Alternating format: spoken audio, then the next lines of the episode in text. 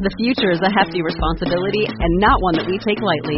But then, taking things lightly has never been what Hefty is about. That's why we've created the Hefty Renew program that turns hard to recycle plastics into valuable resources like park benches and building materials.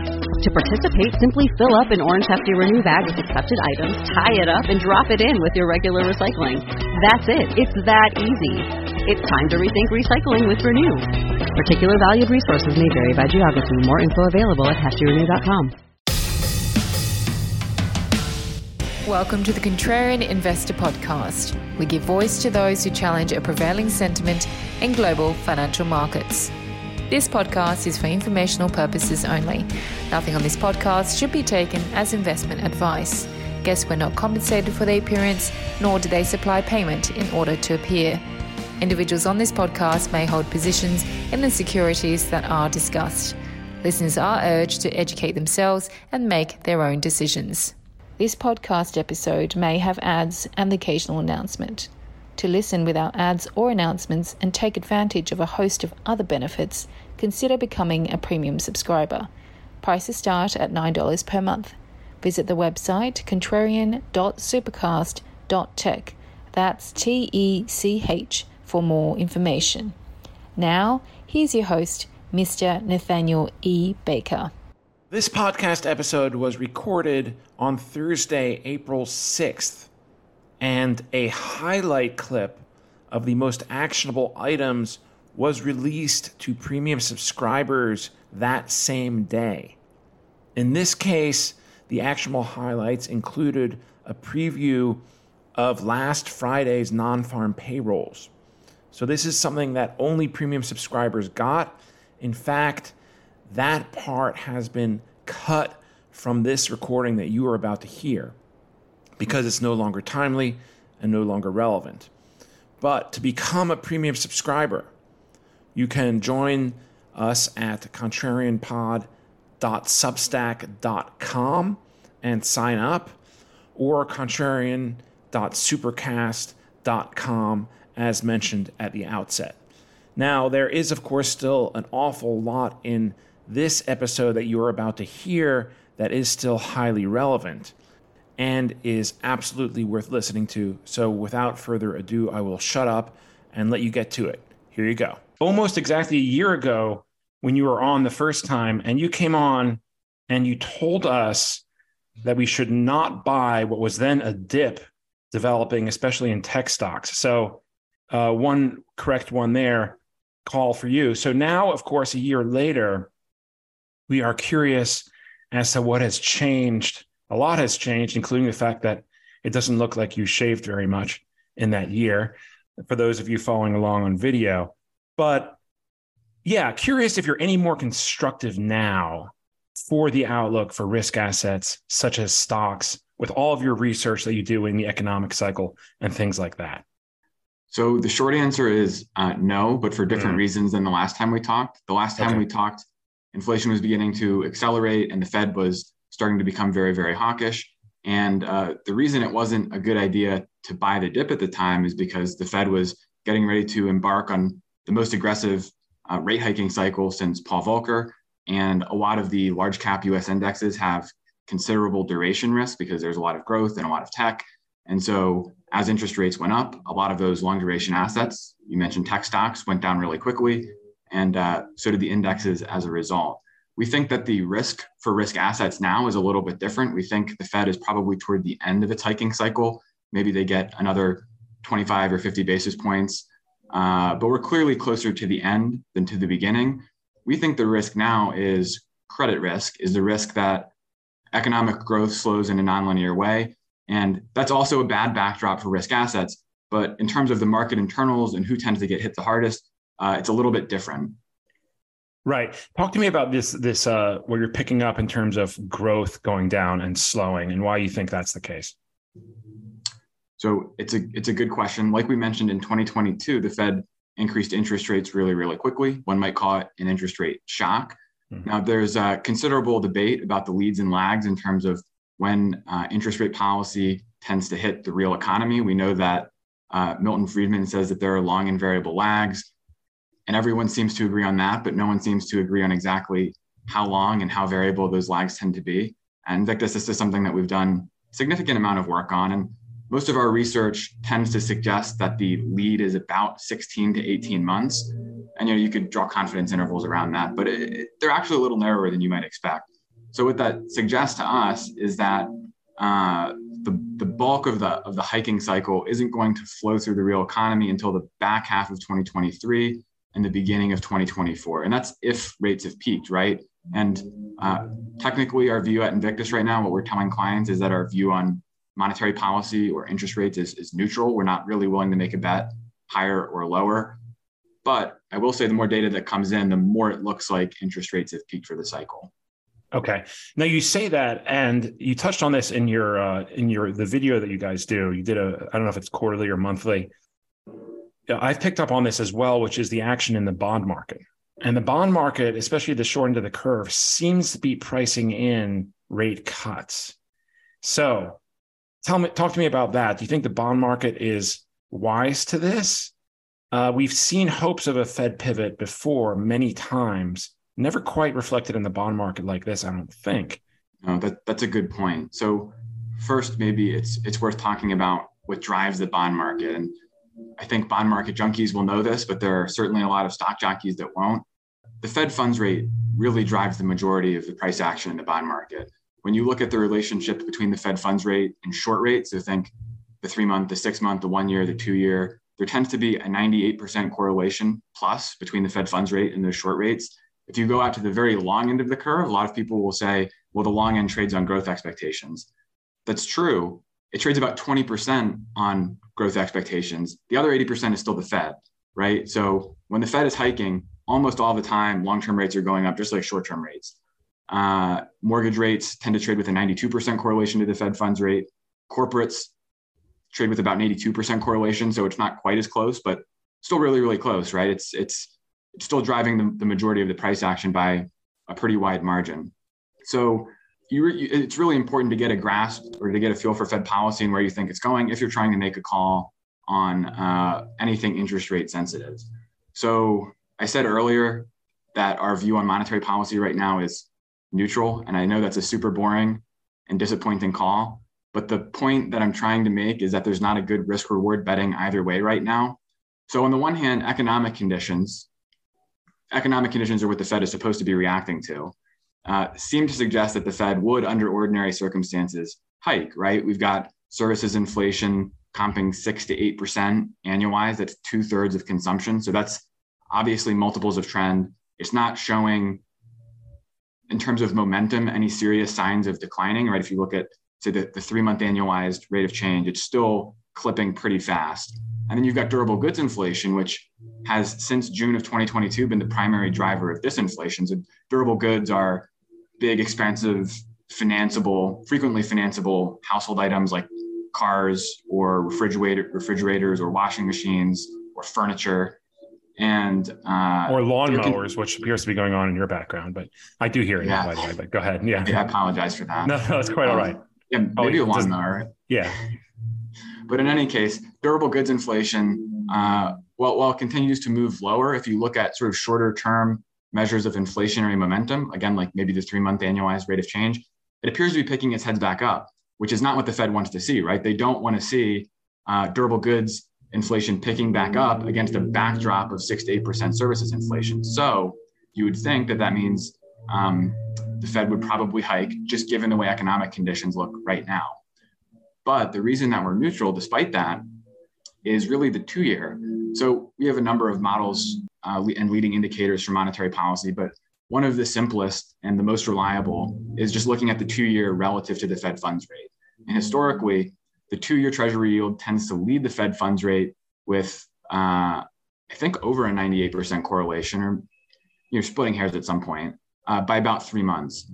And so right now, uh, the two year is taking a dive. Uh, it was a, there was a four sigma move lower in the two year yield after the Silicon Valley Bank debacle. I personally don't have a good fundamental explanation for what happened, what drove uh, the biggest move we've seen in the two year yield since 1987. So I don't know how many years that is, but 40, 40 years, something like that, a, a long, long time. Um, Sitting here thinking, has it been 40 years since 1987? I think it's only been, only, quote, only been 37 years. if my maths are correct. But yeah, so close enough. But geez, all right, because I remember 1987, not well, but I do. But anyway, go it's, on. It's a move that very few people have in their models, right. and uh, and I mean, couldn't have just been couldn't that have just been risk off? Right. Well, we know. That, I think the explanation that a lot of people were giving as well is just short covering. Right. It was a, it was oh. a big squeeze, and that and we know that positioning was very lopsided. The street was extremely short uh, to your to your bills if you're just looking at uh, you know, commitment of traders report and what they're buying and what they're selling. There was a big, big, big short position, and there's still a big short position, but uh, it hasn't moved back up, right? In our view at Invictus, uh, support or resistance is between 4.1 and 4.2 percent. Uh, we saw the two-year try to retest that level on the upside, and it broke down again. And uh, right now, the divergence between the two-year Treasury yield and the Fed funds rate is about 100 basis points. So, what that suggests, if you were to just look at the two year next to the Fed funds rate is that the Fed will have to cut by call it July, early July, okay. right? And so uh, that doesn't really make any sense given what economic conditions are are right now. Uh, but at the same time, that that leading 98% correlation is not generally something we want to bet against. And so right now, our view is neutral. Sick of me yet? Become a premium subscriber and avoid all ads or interruptions. Other benefits as well. Visit contrarian.supercast.tech for more information. Okay, fair enough. Uh, let me introduce something else into the equation here, which is inflation. And the Fed's inflation target obviously is 2%. They've said they're not going to change that. And they've been very vocal about price stability and raising rates until inflation has been dealt with. And, and again, at the last uh, Fed meeting, Powell again came out with some very strong rhetoric about the fight against inflation. So we could have all these signs everywhere. We could have them in the bond market. We could have them in the employment market. But the point is that we could have all this stuff going on, but we could still have consumer inflation well above 2%. And that would tie the Fed's hands, wouldn't it? In a sense, in a okay. sense. So uh, I think I think one of the one of the projects that I've done over the last few weeks at Invictus is look back at prior hiking cycles and when the Fed has paused? Because obviously, I think a big question right now and a very fair question is can the Fed really pause interest rate hikes with inflation running at multiples of target? And if you look at history, the answer is yes. The Fed has done so many, many times. In fact, it's done so more often than not. And the reason that the Fed pauses interest rate hikes is that they generally see signs of instability in the economy, right? A high risk of, call it a nonlinear declining growth. And if you look back at history, typically the Fed cuts rates within six months of pausing rates, right? And so that's generally when that nonlinear declining growth, employment, whatever is manifesting. Then they need to stimulate again. And so uh, we don't see any, when you look at the backward looking economic data, there are no real signs of instability or a big spike in the unemployment rate. When we look at our leading indicators, there is, and we expect that in the back half of 2023 we don't know how privy the Fed is to, to leading indicators. Uh, but the point is, if they do pause interest rate hikes, historically, what that means is they're seeing significant signs of risk in the economy, and we should take that seriously. Right.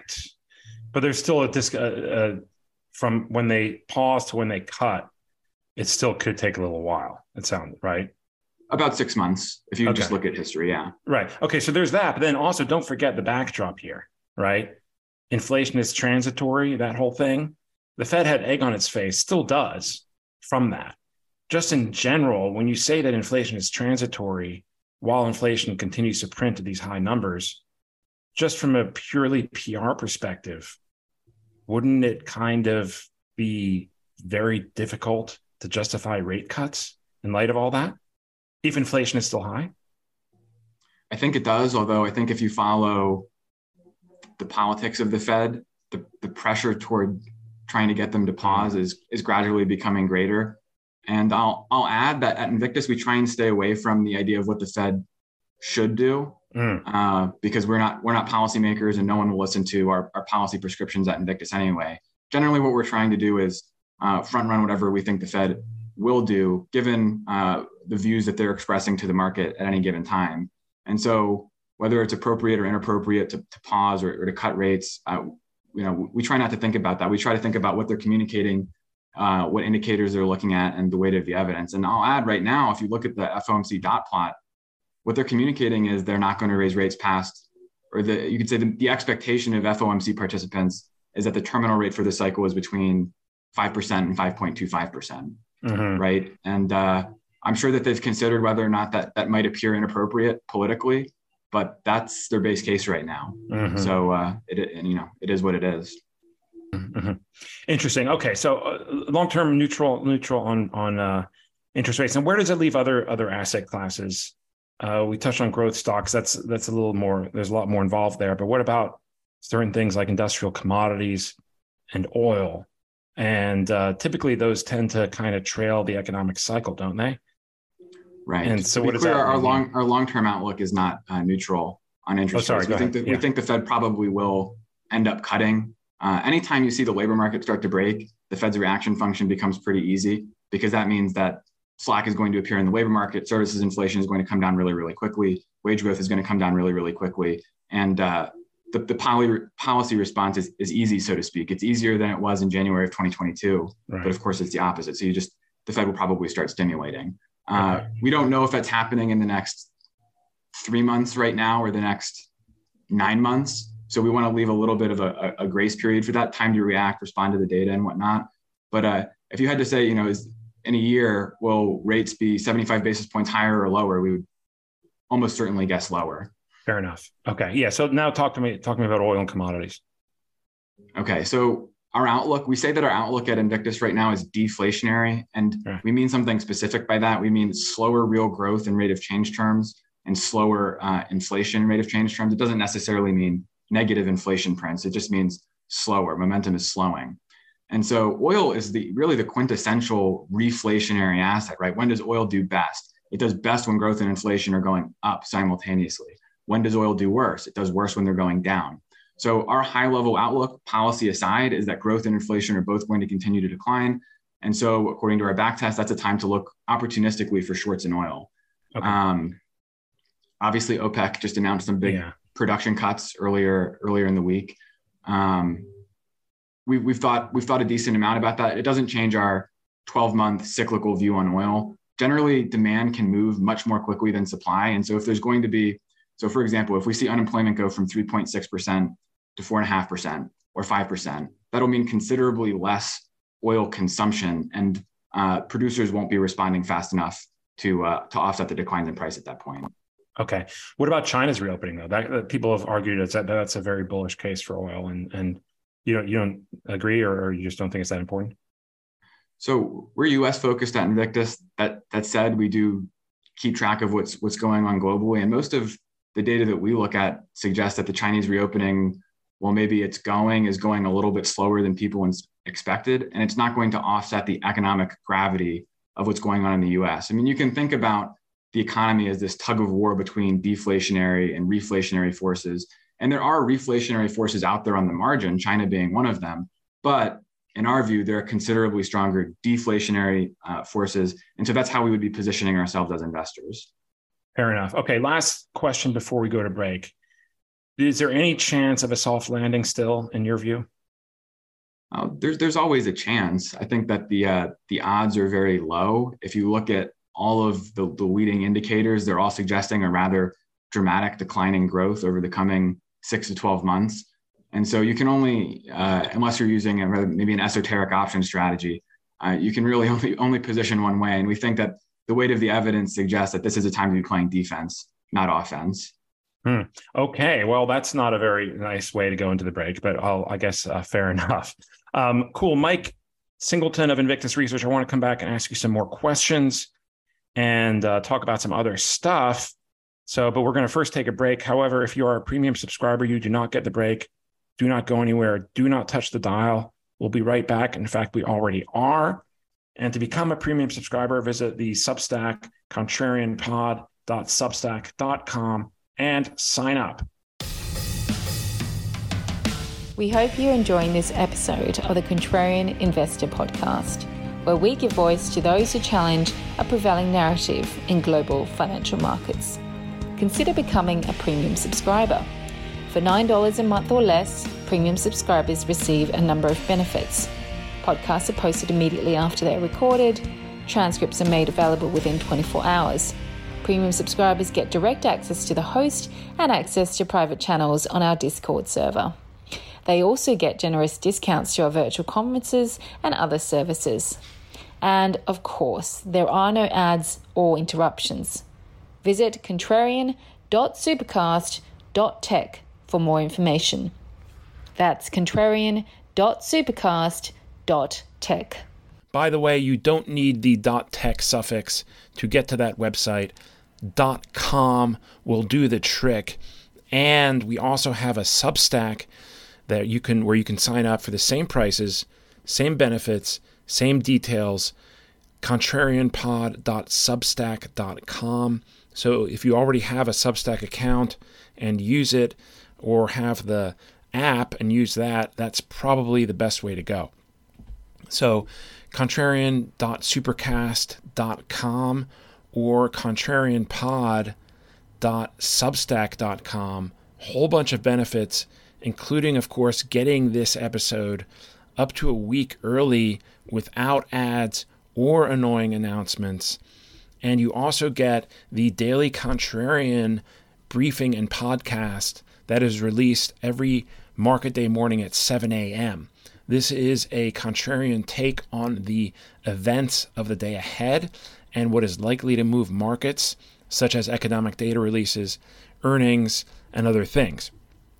It is really good, and that is completely unbiased, of course. So check that out, contrarianpod.substack.com or contrarian.supercast.tech. Now on with the show.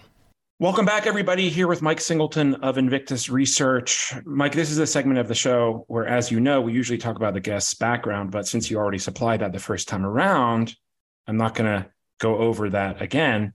But instead, I want to talk some more with you about the banks you know rather historic events here run on the banks kind of uh, maybe nipped in the bud by the fed there um, do you have any views on that i'll find my answer by saying i'm not a bank analyst when i look at the fed's political incentives when i look at the terms of the uh, bank term funding program they all look very generous it appears fairly obvious to me that the fed is willing to step in and do whatever it takes to backstop the us banking system in my view, fundamentally, it doesn't look like we're on the brink of a banking crisis. And it doesn't look like the economic momentum has shifted yet in a crisis like way.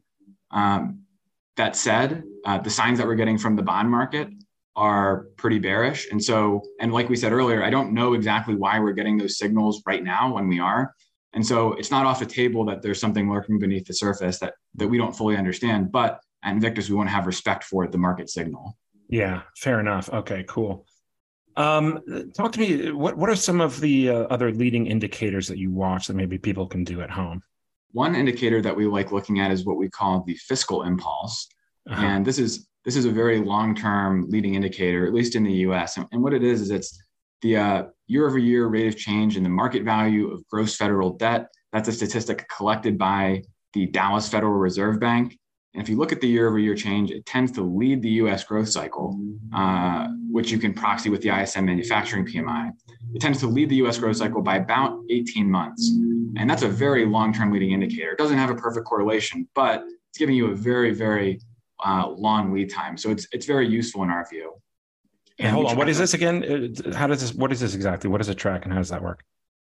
It tracks the impact of deficit spending on the growth cycle. Of investment spending? of deficit spending. Deficit spending. Okay. Right. So, so this is fiscally. All right. Yeah. It's a year over year change in gross federal debt, right? So you only increase federal debt when you're deficit spending. Sure. So how does that flow through the economy and hit the growth cycle? Right. Okay. Interesting. Okay. And so, all right.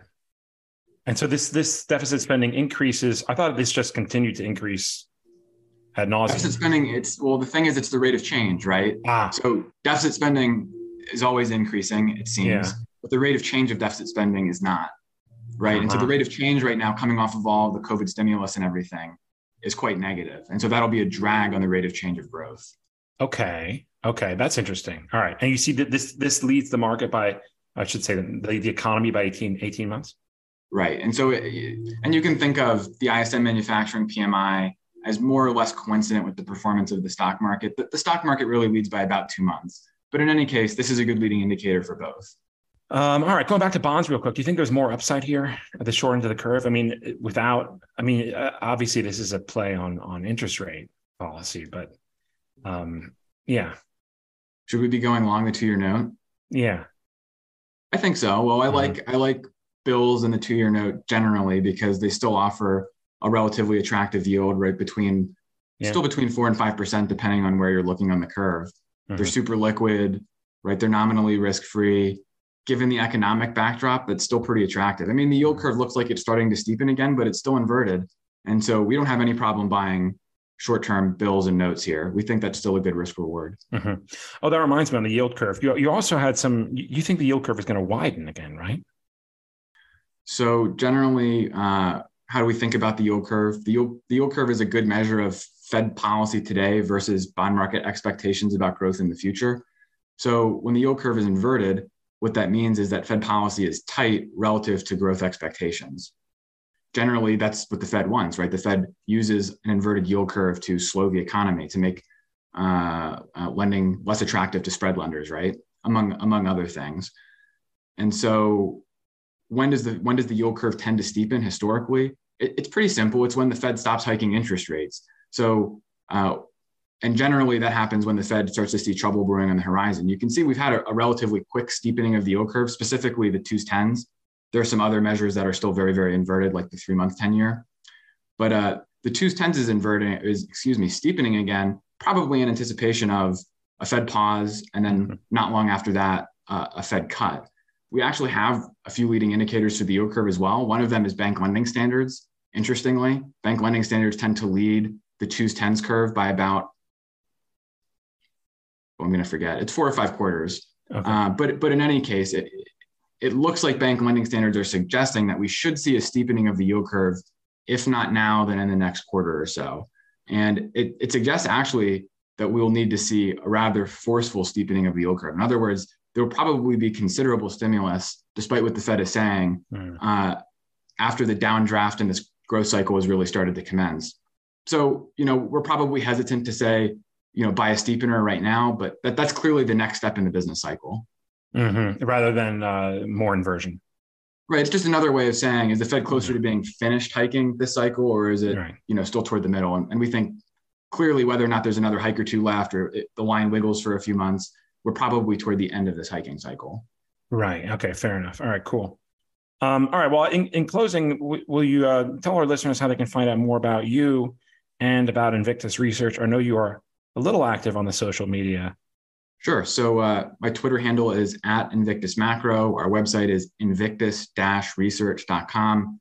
We aim to provide hedge fund quality research to anyone who wants it. We do so at a, a very affordable price. We might be raising prices in the next few months, but right now it's still uh, very, very retail friendly. And uh, something a little unusual, a little fun about our products is that they're all delivered over video. So if uh-huh. you uh, if you want to get the most recent economic data, uh, if you want to get the most important market moves and how they fit into the context of the business cycle, back testing, different types of quantitative analysis explained in, in very accessible language uh, and using really accessible graphs and charts, then uh, then check us out. The Daily Edge is our flagship product, and, uh, and that's a daily video. It is, yeah. Cool. And how, and that you get that in, in your inbox, or is there a way that you can? Is there a YouTube channel or anything?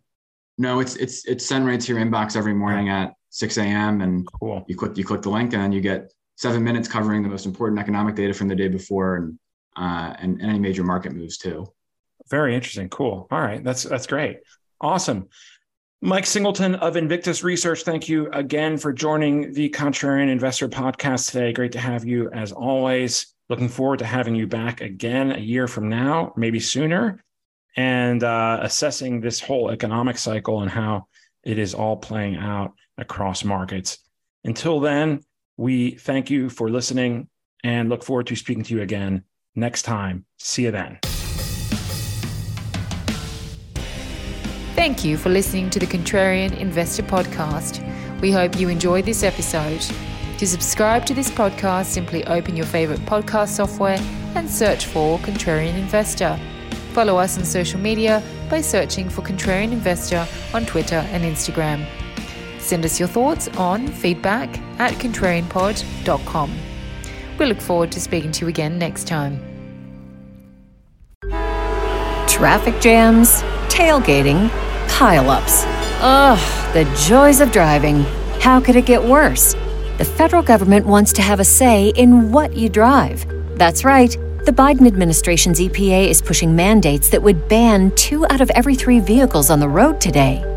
Don't let Washington become your backseat driver. Protect the freedom of driving your way. Visit EnergyCitizens.org. Paid for by the American Petroleum Institute.